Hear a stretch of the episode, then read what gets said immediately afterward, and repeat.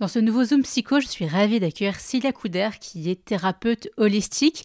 Elle aide les autres à se libérer des blessures et des traumas, et donc pour ça, elle a plusieurs techniques. Elle va utiliser la psychothérapie, l'hypnose, la PNL, le Reiki ou encore euh, des thérapies corporelles. Et avec Célia, on va parler des relations toxiques et ça m'a intéressé d'avoir son éclairage à ce sujet parce qu'il y a pas mal de confusion sur ce qu'est une relation toxique, ce qu'est un pervers narcissique par exemple. C'est un sujet assez vaste que j'ai découpé en trois épisodes et dans le premier, celui que vous allez donc écouter, on a notamment parlé de ce qui définit une relation toxique, d'où provient cette toxicité, de la différence entre relations toxiques et personnes toxiques et leur comportement type. Vous allez voir, c'est un, un épisode assez passionnant et je vous souhaite une très belle écoute.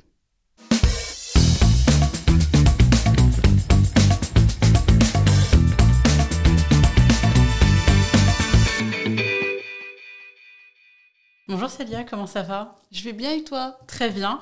Mais écoute, je suis euh, ravie de t'accueillir euh, sur le podcast. Euh, on va parler d'un sujet dont on entend beaucoup parler dans les médias, sur les réseaux sociaux et qu'on peut tous vivre un jour, ce sont les relations toxiques. On va aussi parler de manipulation hein, qui peut faire partie des, des, relations toxiques. Et je suis très contente de t'avoir sur le podcast parce qu'on est beaucoup à mal comprendre ce que c'est réellement, ce que ça implique. on parle aussi à tort et à travers de pervers narcissiques. Euh, du coup, tu vas pouvoir euh, nous aider à nuancer euh, tout ça, à y voir plus clair et puis nous apporter aussi des éléments de, de, réponse, des solutions pour arriver à en sortir. Et donc vient naturellement ma première question qui est donc qu'est-ce que qu'est-ce qu'une relation toxique? Ça veut dire quoi Toxique? Qu'est-ce qu'on met derrière ce mot? Alors, je vais remettre les choses dans le contexte. Aujourd'hui, on entend beaucoup parler justement de toxicité. Euh, ce qui est toxique, en fait, c'est justement des incohérences euh, à l'intérieur de nous. Aujourd'hui, dans la société, on nous pousse de plus en plus à être productif, de plus en plus à être dans un monde d'apparence, euh, un monde superficiel où tout est basé, en fait, pour falsifier l'image. C'est-à-dire que on va avoir des produits, on va avoir euh, voilà un ensemble de, choses vis-à-vis de nous-mêmes aussi quand on fait des rencontres. On est rarement soi-même, on est toujours à donner une image de soi. Et cette image de soi euh, fait que bah, déjà on n'est pas complètement nous-mêmes et qu'on va de plus en plus vers des, désirs, euh, toujours de plus en plus à pousser euh, car c'est jamais satisfaisant. Et donc, plus on masque les choses et plus on va vers euh, bah, de la toxicité, en fait. Parce qu'on n'est pas nous-mêmes. oui, parce qu'on n'est on n'est pas nous-mêmes, parce qu'on se cache derrière des masques, des masques sociaux en l'occurrence, euh, parce que la société nous pousse de plus en plus justement à ça. Elle nous pousse à être dans le paraître, à être dans des désirs toujours plus forts, euh, on magnifie les choses en fait de plus en plus, on les laisse pas telles qu'elles sont, comme si c'était euh, pas suffisamment correct, on va dire. Et donc on, finit par oublier nos valeurs, on finit par ne plus être dans la vérité justement des choses et euh, d'un éloignement en fait d'une réalité. Donc on masque en fait en permanence la réalité des choses. Et du coup, c'est ce qui rend une relation toxique quand on n'est plus dans l'authenticité et la vérité? En fait, ce qui rend la toxicité, c'est que l'homme, de plus en plus, comme il est dans le paraître, bah, il s'éloigne de lui et il est de plus en plus vers des désirs qu'on lui demande d'être. Et donc, l'homme se coupe en fait de plus en plus de lui-même. Ah, c'est-à-dire qu'il se coupe de, son essence profonde, euh, il va de plus en plus vers une perte d'énergie, il va de plus en plus vers euh, un mal-être à l'intérieur de lui-même, il va de plus en plus vers des problèmes de santé, toujours après la course euh, à la production, toujours la course au paraître, toujours la course à ce qu'il faut, je dois, mais du coup, il s'éloigne de plus en plus de lui, et donc ça masque tout. Et donc, du coup, il est vide de, son énergie, en fait. Mhm. C'est-à-dire qu'il est vide de lui-même pour être au service du paraître de plus en plus. Donc, du coup, bah, la personne va vieillir de plus en plus vite. Euh, elle va s'éloigner de plus en plus de son centre. Et donc, du coup, à un moment donné, qu'est-ce qui va se passer quand on s'éloigne de soi et qui nous emmène vers des relations toxiques et de la toxicité vis-à-vis de soi? C'est qu'on commence à être dans de la survie. Euh, quand on parle de survie, en fait, euh, c'est-à-dire qu'on va mettre des stratégies en place pour pouvoir euh, sauvegarder cette fameuse image euh, aux yeux des autres et aux yeux de soi aussi, hein, parce qu'on ne se ment pas que les autres, on ment à soi-même aussi. Et donc, du coup, ces, ces, stratégies et cette survie va se dérouler en plusieurs plans, qui va faire que la survie en elle-même va justement être négative pour l'autre.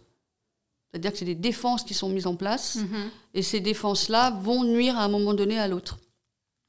C'est-à-dire que euh, on s'éloigne de plus en plus du monde intérieur pour être au service en fait de soi, de son paraître, de son image.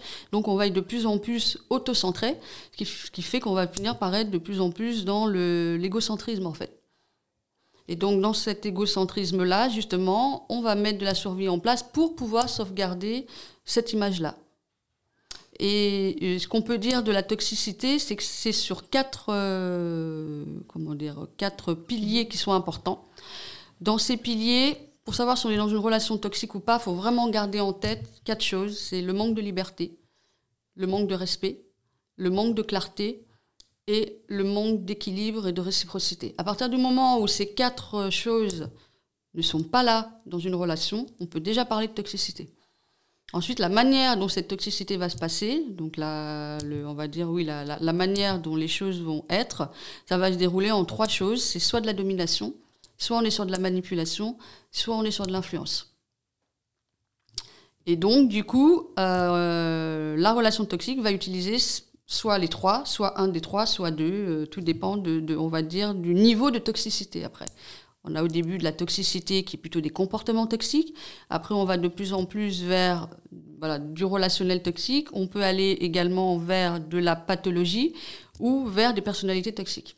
Ce sont des choses complètement différentes. Et justement, ce qui se passe aujourd'hui, c'est que les gens euh, ne font plus la différence avec tout ça.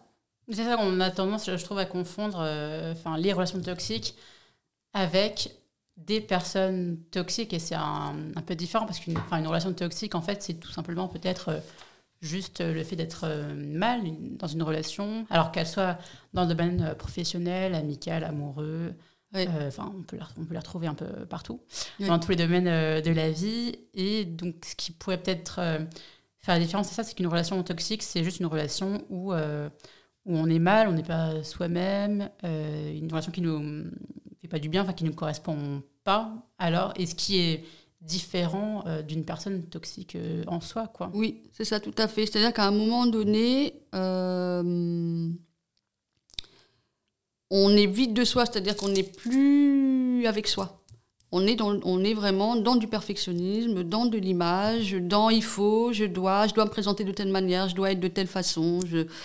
Et, du coup, ça nous éloigne complètement euh, de soi, parce que la toxicité, quand j'ai parlé de manque de clarté, ben, par exemple, des comportements toxiques, ce sont des personnes qui n'oseront pas dire non, parce que dire non, c'est une certaine façon de nuire à leur image ou de blesser l'autre, mhm. ou de, il y a toujours un contexte extérieur qui va faire que je vais pas le faire.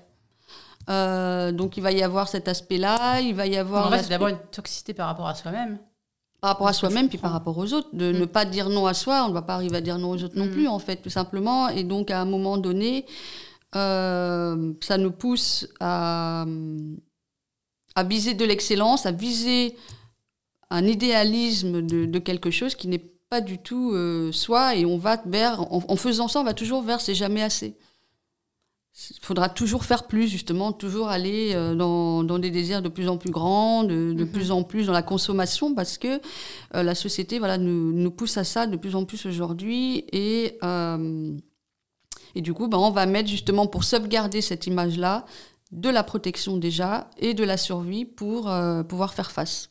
Mais ça va nuire à l'autre.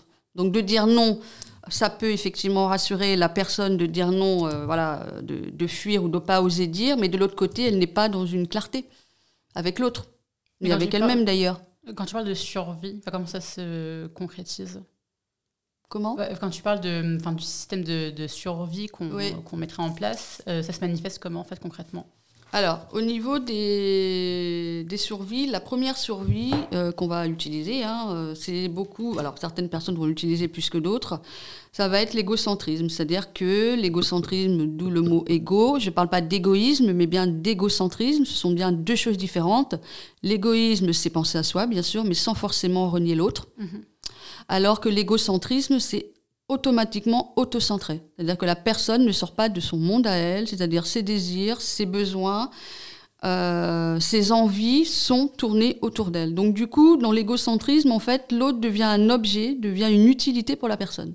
On n'est pas du tout dans la réciprocité, hein, du coup, on, on, est vraiment dans je suis au service d'une personne. Euh, donc ça, c'est la première euh, survie qu'on va utiliser. La deuxième survie, euh, assez classique aussi, c'est les personnes qui peuvent être envieuses ou jalouses.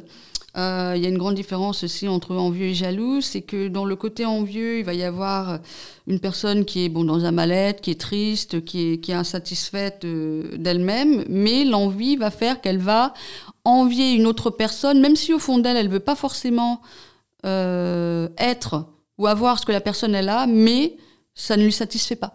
Mhm. Donc ça pousse des gens à utiliser euh, de la moquerie, à utiliser une forme de rabaissement, euh, de dénigrement, de sarcasme, euh, de, de, en fait, on, dans le côté envieux, on va enlever le, la joie de la personne, en fait, d'une certaine façon. C'est-à-dire que c'est comme si c'était mal que mm. elle, elle se sent bien parce que l'autre ne se sent pas bien. Donc, on est vraiment dans ce côté-là. Alors que le jaloux, c'est plus je veux avoir ce que l'autre a. n'est pas tout à fait pareil. Et, euh, et, du coup, dans le jaloux, pareil, hein, ce sont des personnes euh, qui vont euh, qui vont utiliser voilà, un ensemble de choses pour pouvoir avoir ce que l'autre il a. Donc ça peut être ce qu'on appelle aussi les opportunistes. Euh, les personnes opportunistes peuvent être des personnes jalouses aussi, et donc elles vont profiter d'une situation euh, pour leur dépend à elles en utilisant l'autre.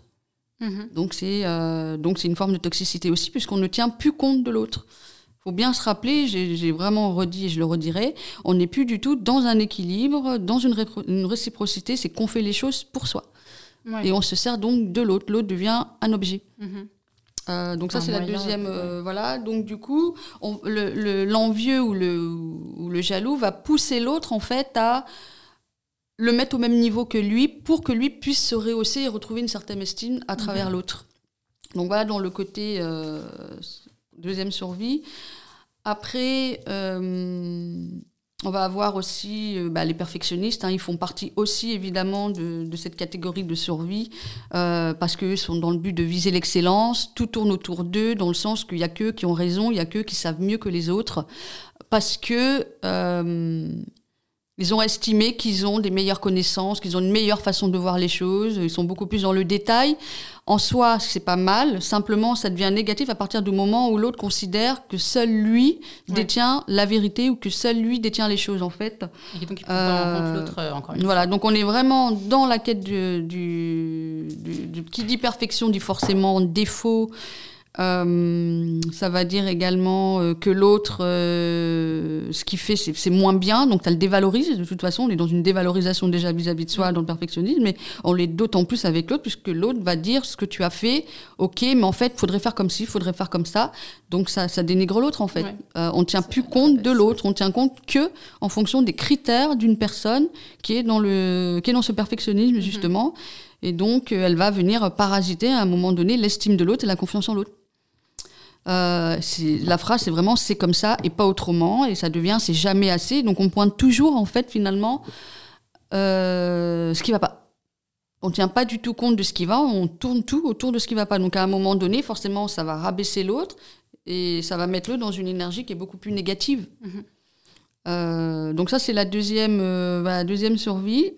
Ensuite, la troisième, on est plutôt sur de la diversion.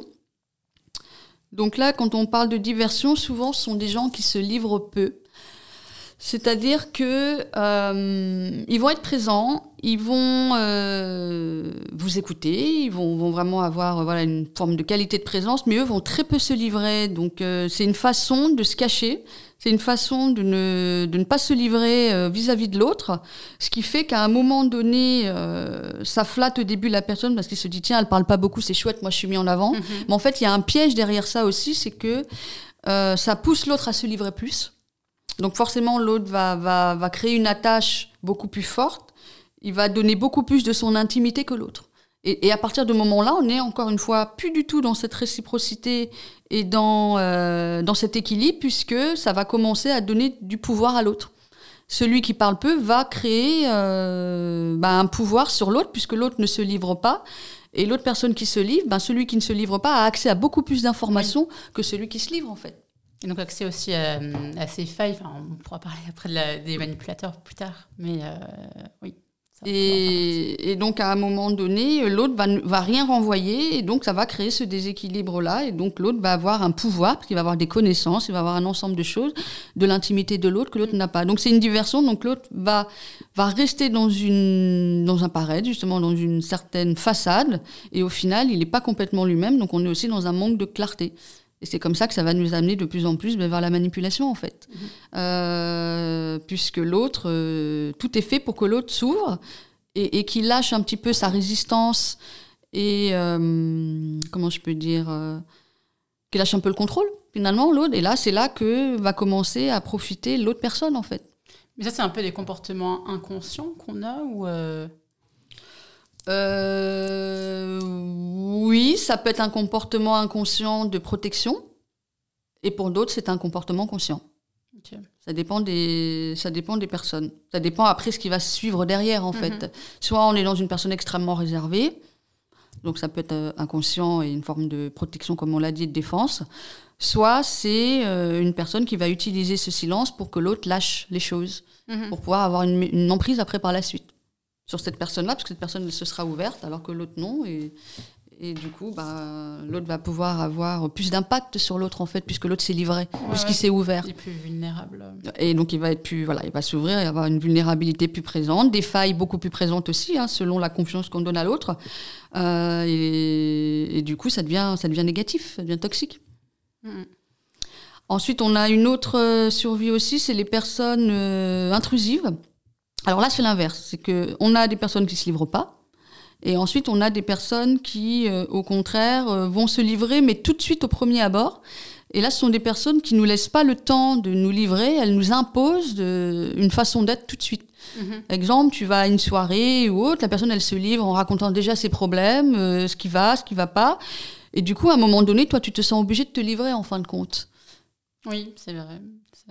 Voilà, voilà, voilà euh, c'est ça. Et, et du coup, indirectement, ça met une pression. Donc, on, mm. on, est dans cette perte de réciprocité où on ne tient plus compte de l'autre. On est dans je, je t'impose euh, de parler toi aussi, en fait. Et donc, du coup, ça devient. Euh, ça devient voilà intrusif puisque la personne n'a rien demandé au début et elle se sent euh, bah, quelque part euh, attachée à cette personne déjà par le fait qu'elle lui oblige à se révéler. Mm -hmm. Mais du coup, c'est une, c'est une intrusion. On oblige l'autre à se livrer. Euh, ensuite, on en a un autre hein, de, de, survie aussi que là, beaucoup, je pense, vont se reconnaître, euh, c'est se plaindre. Donc euh, pareil, la plainte, c'est une façon d'attirer l'attention sur mmh. l'autre, c'est une façon de prendre de l'énergie de l'autre, de, de, toujours amener les choses au négatif pour avoir de l'attention. Et donc ça devient toxique pour l'autre. Pourquoi? Parce qu'en fait, la personne se vide de son énergie, en fait, tout simplement, qu'elle va donner de l'énergie, elle va donner de l'aide, elle va donner de son temps, de son énergie, de son argent, ça dépend de, de son affection. Et à un moment donné, euh, l'autre, c'est jamais assez, c'est toujours dans la plainte pour avoir encore plus, pour toujours plus, plus. Et à un moment donné, l'autre va s'épuiser.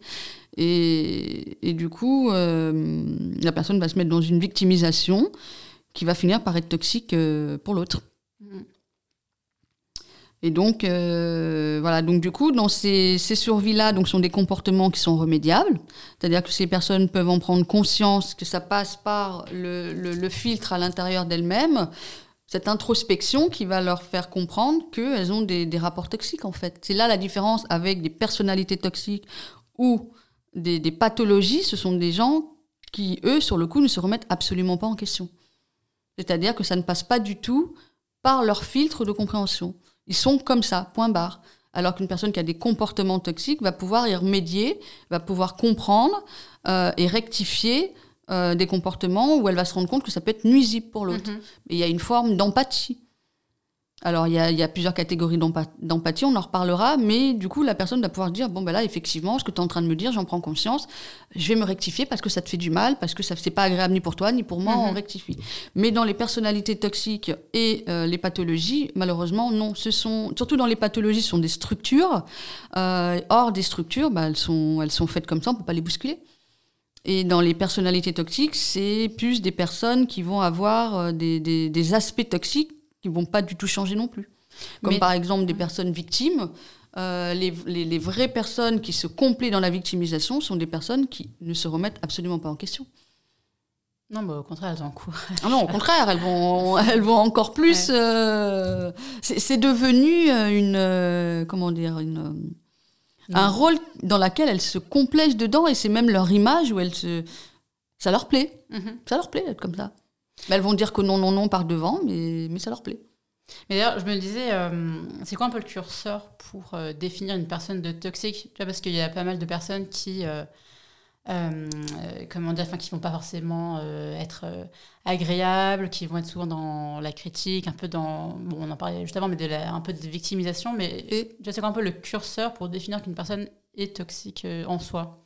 Parce qu'au travail, voilà, on peut avoir, je sais pas, un collègue, une collègue euh, pas forcément euh, toujours très euh, sympathique, peut-être des gens qui vont s'amuser à répandre des rumeurs ou à créer un petit peu, parce que ça les amuse de créer un peu des problèmes entre des personnes, ce qui s'ennuient, je sais pas. donc c'est quoi un peu le curseur pour définir qu'une personne est toxique en soi ou qu'elle a un comportement en tout cas Ce qui va faire la différence, c'est la répétition. Oui. C'est-à-dire que si déjà une personne, comme je rappelle les quatre critères, la liberté, respect, clarté, équilibre, euh, à partir du moment où on met une limite, qu'on dit à l'autre, euh, ça, ça me convient, ça, ça me convient pas, on, rectifie le tir et que la personne n'entend toujours pas et elle continue, et qu'en plus elle, elle le sait pertinemment, on va dans quelque chose qui justement est de l'ordre de la manipulation, de la toxicité et donc d'une forme de domination. Euh, donc plus la personne va employer différents euh, mécanismes de défense, et plus elle va être toxique en fait. Mhm. Et, et le, le, comment je dirais, la, la grande différence de, de, nuance de la toxicité, c'est que la plus grande toxicité après, c'est d'être dans le mal. C'est-à-dire que la personne va nuire à l'autre, on va nuire, on va faire du mal, c'est volontaire, c'est euh, c'est une façon de détruire l'autre. Là, on est dans la haute toxicité. Euh, et après, bon, on a des toxicités plus basses. Alors après, bien évidemment, quand je parle de, destruction de l'autre et tout, là, je parle vraiment de pathologie. Le, dans un des une des pathologies les plus élevées, c'est les sociopathes. Et en dessous des sociopathes, on a les pervers narcissiques. Et après, en dessous, on a euh, les narcissiques. Et après, on a euh, les, les, opportunistes, les... Mm-hmm. comment je dirais là, les, les personnes égocentriques, même si les égocentriques bah, font partie des narcissiques aussi. Euh, on va avoir plusieurs aspects. Et dans, et dans ces aspects, c'est vraiment différent des comportements. C'est-à-dire que la personne va utiliser dans un contexte un comportement toxique, alors que dans la pathologie, la personnalité, c'est en permanence. Mhm. C'est en permanence. Et ce qui fait la grande différence aussi, c'est vis-à-vis de la personne qui subit ça, jusqu'où elle ressent le négatif en elle. C'est-à-dire que plus elle se sent mal pour aller au travail avec la boule au ventre, la peur euh, d'être terrorisée, par exemple, de son chef ou de son compagnon, ou qu'elle va mettre des stratégies pour, ne, pour fuir, pour éviter de dire les choses, on commence à aller vers quelque chose qui devient dramatique. Et là, on commence à aller vraiment vers une, toxicité qui est en train d'impacter la personne elle-même, en fait, c'est-à-dire son mhm. estime, sa confiance, et ça va diminuer au fur et à mesure. C'est là qu'on voit que la toxicité bah, prend une ampleur colossale, qui fait que la personne perd de perd en fait de sa maîtrise d'elle-même et elle, commence à être intoxiquée. Et une intoxication commence comme ça. Commence par des petits détails répétitifs qui finissent par être après de gros détails de plus en plus. Pourquoi? Parce que la personne n'a pas de limite. La personne euh, toxique n'a aucune limite et ne tient absolument pas compte de l'autre, comme je l'ai dit dans les, la toxicité beaucoup plus avancée. Et donc, à un moment donné, bah, forcément, euh, si on respecte pas le besoin euh, l'intimité et la limite de l'autre, bah, c'est une intrusion et et on empiète sur l'autre. Donc, euh, du coup, euh, si on empiète, bah, ça crée une emprise. Et, c'est à ce moment-là où euh, bah, ça devient un cercle vicieux. Justement, c'est qu'à un moment donné, l'emprise, ça crée une dépendance. C'est-à-dire qu'on, comment dire, la victime, c'est un peu le syndrome de Stockholm, non? Enfin, C'est-à-dire que la victime, bah, comment dire, a une certaine affection pour son bourreau, en tout cas, reste sous son emprise. Alors après, ça peut amener vers du trauma, ou effectivement, ça peut emmener vers le syndrome de Stockholm, où on finit par être en adoration à son bourreau, en fait. Ça, c'est. Alors oui, il y, a des... y a des personnes comme ça, mais euh, c'est pas forcément que ça. Ça peut créer ce qu'on appelle aussi du stress post-traumatique, euh, répétitif, hein, puisque la personne est dans la peur en permanence. Et donc, à un moment donné, bah, ça va nuire à son équilibre, ça va nuire à son, euh, bah, au système nerveux, entre autres. et ça va la mettre dans un stress chronique. Et ce, et ce stress chronique bah, va engendrer en fait de la fatigue, une énorme fatigue, un brouillard mental qui va se créer de plus en plus et la personne, elle est, elle est plus maître d'elle-même. En fait, elle est dans un brouillard, elle est manipulée dans quelque chose qui la dépasse. Et, euh, et c'est là où euh, bah, on rentre dans une, dans une vraie toxicité euh, nuisible. Mm. Après, ça dépend, voilà, de... Mais, mais de ce que je suis en train d'expliquer là, ce qui est, ce qui est important, c'est de, de voir qu'on n'est pas obligé dans, dans du pervers narcissique pour avoir ça. Non, ça peut être à l'échelle euh, plus basse. Voilà, parce qu'aujourd'hui, le problème aussi, c'est que les gens, dès que ça va plus dans un couple, la personne avec qui j'étais, dès que ça va plus et qu'on se sépare, c'était un pervers narcissique. Non, ce sont des accusations graves, parce que euh, c'est grave, parce qu'on parle d'une structure, d'une personnalité.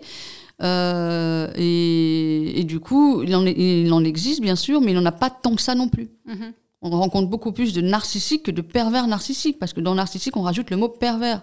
Donc, euh, Et pervers, ça veut dire que euh, la personne n'a aucune euh, conscience même de l'autre Oui, ah bah, elle ne tient pas du tout compte de l'autre, l'autre est un objet. L'autre, est un outil, est un objet et, un miroir pour, le, pour le narcissique et pour le pervers narcissique, un miroir à soi, pour se redonner l'image défaillante qu'il a à l'intérieur de lui-même et donc, du coup, il a besoin de l'autre, donc du miroir de l'autre, donc du regard de l'autre, pour lui renvoyer cette image. Cette image qu'il euh, qu'il a besoin de maintenir, en fait, le, le narcissique et le pervers narcissique. C'est comme dans le, la mythologie grecque, quand on parle de Narcisse. Mhm. Narcisse, quand il se regarde euh, bah, le reflet euh, sur l'eau, le reflet, c'est le, le, miroir, l'image qu'il a envie d'avoir et l'image qu'il se donne pour pouvoir maintenir un équilibre à l'intérieur de sa structure, en fait. Et donc, dans ce miroir-là, donc c'est le miroir qui renvoie, mais du coup que l'autre va lui renvoyer également. Et euh, Mais là, la différence entre pervers narcissique et euh, juste euh, narcissique, c'est que le pervers narcissique va enfin jubiler du mal qu'il fait. Oui. il va aimer voir l'autre souffrir et il va jouir de cette souffrance, oui il va jouir de cette souffrance-là. Maintenant, euh, comme je l'ai expliqué, c'est dans un conditionnement euh, bien ancré à l'intérieur de lui, c'est-à-dire qu'il est dans un schéma d'une structure mentale qui n'est pas la nôtre. Et, c'est ça qui est difficile pour les gens euh, à comprendre, c'est que bon, un, déjà plus on veut le comprendre et plus on le, comment je dirais, on le, on l'excuse. Or, faut pas l'excuser.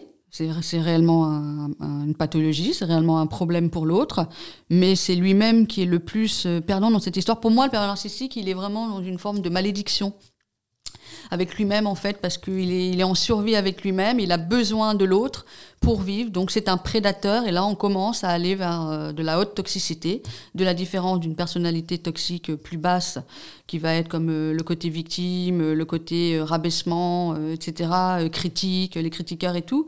Là, là on est que sur un ou deux domaines, là on est vraiment tout regroupé en fait. Mm-hmm. Le père narcissique regroupe tous ces éléments-là euh, et, du coup, il va choisir sa proie. C'est-à-dire que c'est un prédateur, il a besoin d'une proie pour survivre. Voilà, donc l'autre est une proie, clairement. Rien de plus.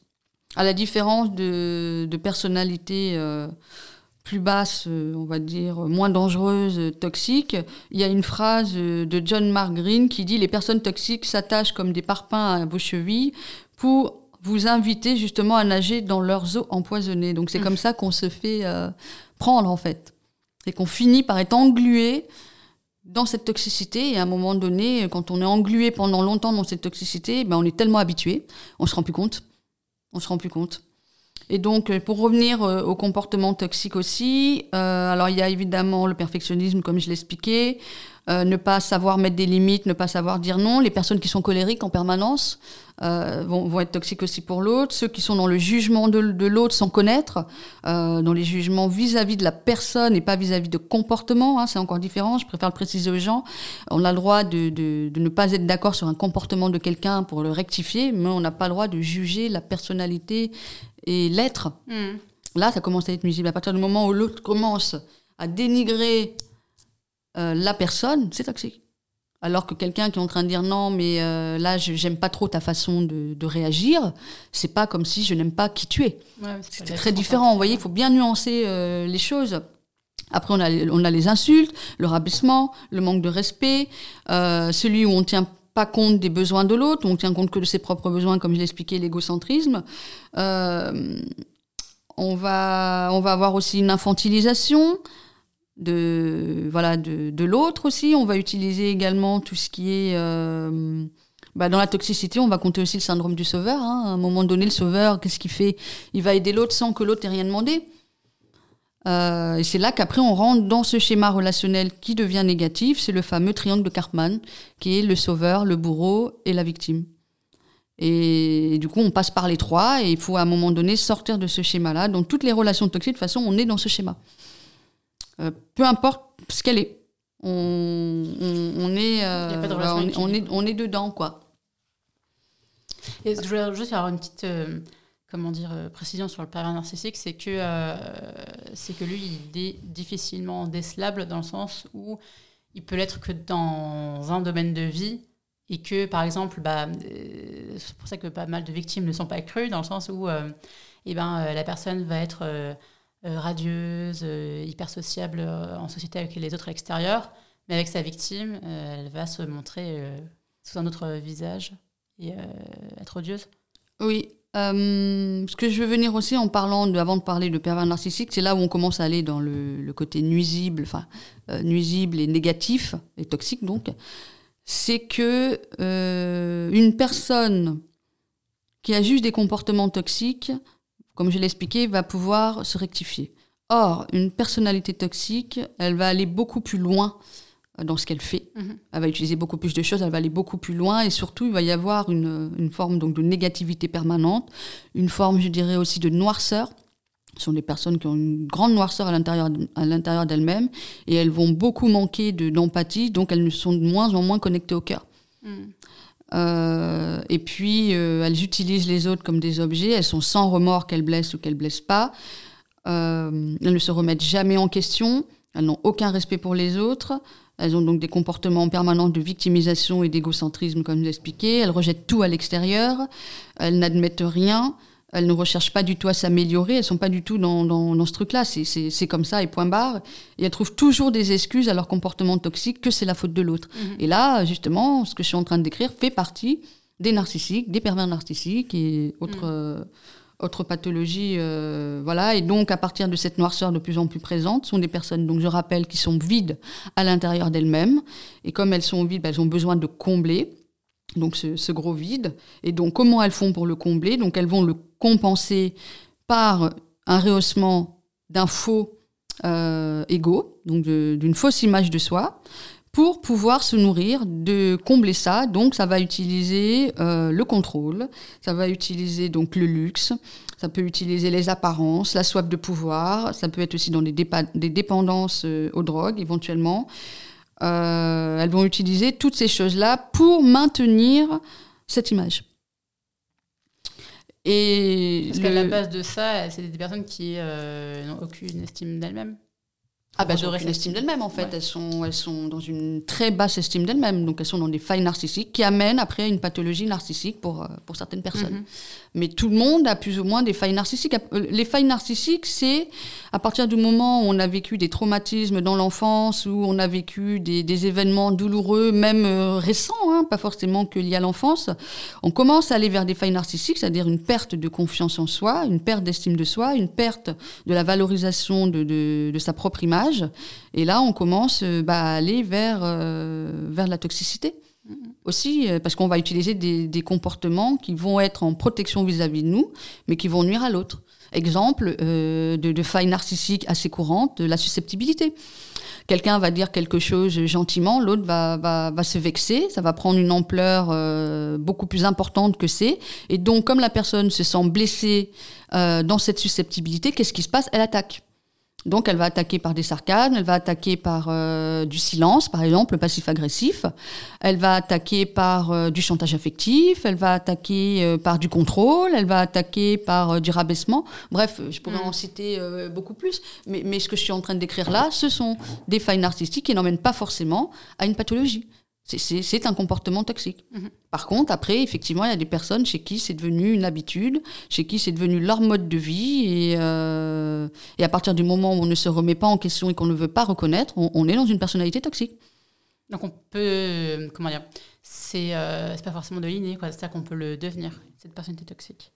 Oui, on peut le, on peut le devenir. Après, euh, on peut le devenir, c'est-à-dire qu'il peut se passer des choses dans l'enfance et à un moment donné, euh, dans cette enfance, si on a été dans le déni ou si on n'a pas suffisamment euh, développé des parts de soi, euh, ce qu'on appelle des développements cognitifs, entre autres, bon, l'empathie par exemple, mais la, la comment je dirais, la, la conscience de soi, si elle n'est pas suffisamment présente, va faire qu'à un moment donné, il va y avoir du refoulement et dans ce refoulement, en fait, bah, on va avoir euh, des, des comportements, s'ils n'ont pas été vécus, vont être refoulés euh, à l'intérieur donc de, de, la personne, donc de l'inconscient, et euh, comment elle va gérer ça?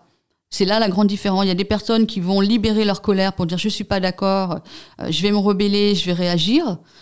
Euh, donc ça peut être toxique, mais ça l'est moins. Il y a d'autres personnes chez qui c'est passif, c'est-à-dire qu'elles vont tout intérioriser. Et à un moment donné, à force d'intérioriser, ça va amener à des frustrations ça va amener à des frustrations, des pulsions euh, de plus en plus incontrôlées. Et donc là, la personne va devenir de plus en plus impulsive à des moments donnés. Et là, on commence à aller vers de la toxicité. En fait, la personne commence à devenir toxique parce que il y a un moment où il y a besoin de, de, libérer cette charge émotionnelle. Et tout dépend comment on va la, la, gérer. Donc, il y a des gens qui vont pouvoir la gérer en l'exprimant. Et il y a des gens qui vont pas du tout la, la gérer et qui vont au contraire euh, la, la, retourner à l'intérieur d'eux-mêmes. Donc, s'autodétruire aussi d'une certaine mmh. façon. Et, euh, et, du coup, bah, ils, vont, euh, ils vont être nuisibles. Ils vont, ils, vont, ils vont avoir de la violence, ils vont, avoir, vont mettre de la pression, et ils vont, ils vont, ils vont faire subir. Mm. Euh, ça dépend du degré de, de, de, la gestion de cette frustration, mm. entre autres.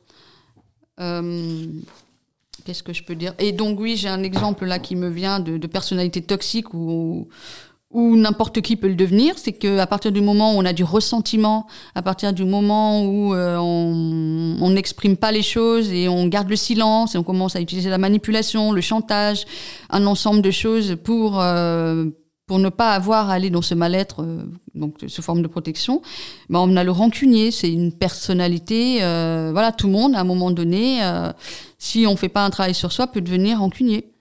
Donc la rancune, c'est quoi? Ben, C'est que la personne renvoie toujours une image parfaite d'elle-même, euh, mais que derrière cette image parfaite, et je dirais cette personne charmante qu'on peut voir, ou cette personne agréable, gentille, euh, bienveillante euh, au premier abord, en fait, a beaucoup d'hostilité à l'intérieur d'elle-même. En fait, elle a une violence à l'intérieur d'elle-même qu'elle n'exprime pas et qui va finir par créer une exigence vis-à-vis -vis de l'autre. Et cette exigence crée une forme de, de dette à la personne ou en gros, euh, si tu corresponds pas à ce que je te demande, à ce que je veux, bah, je vais te le faire payer.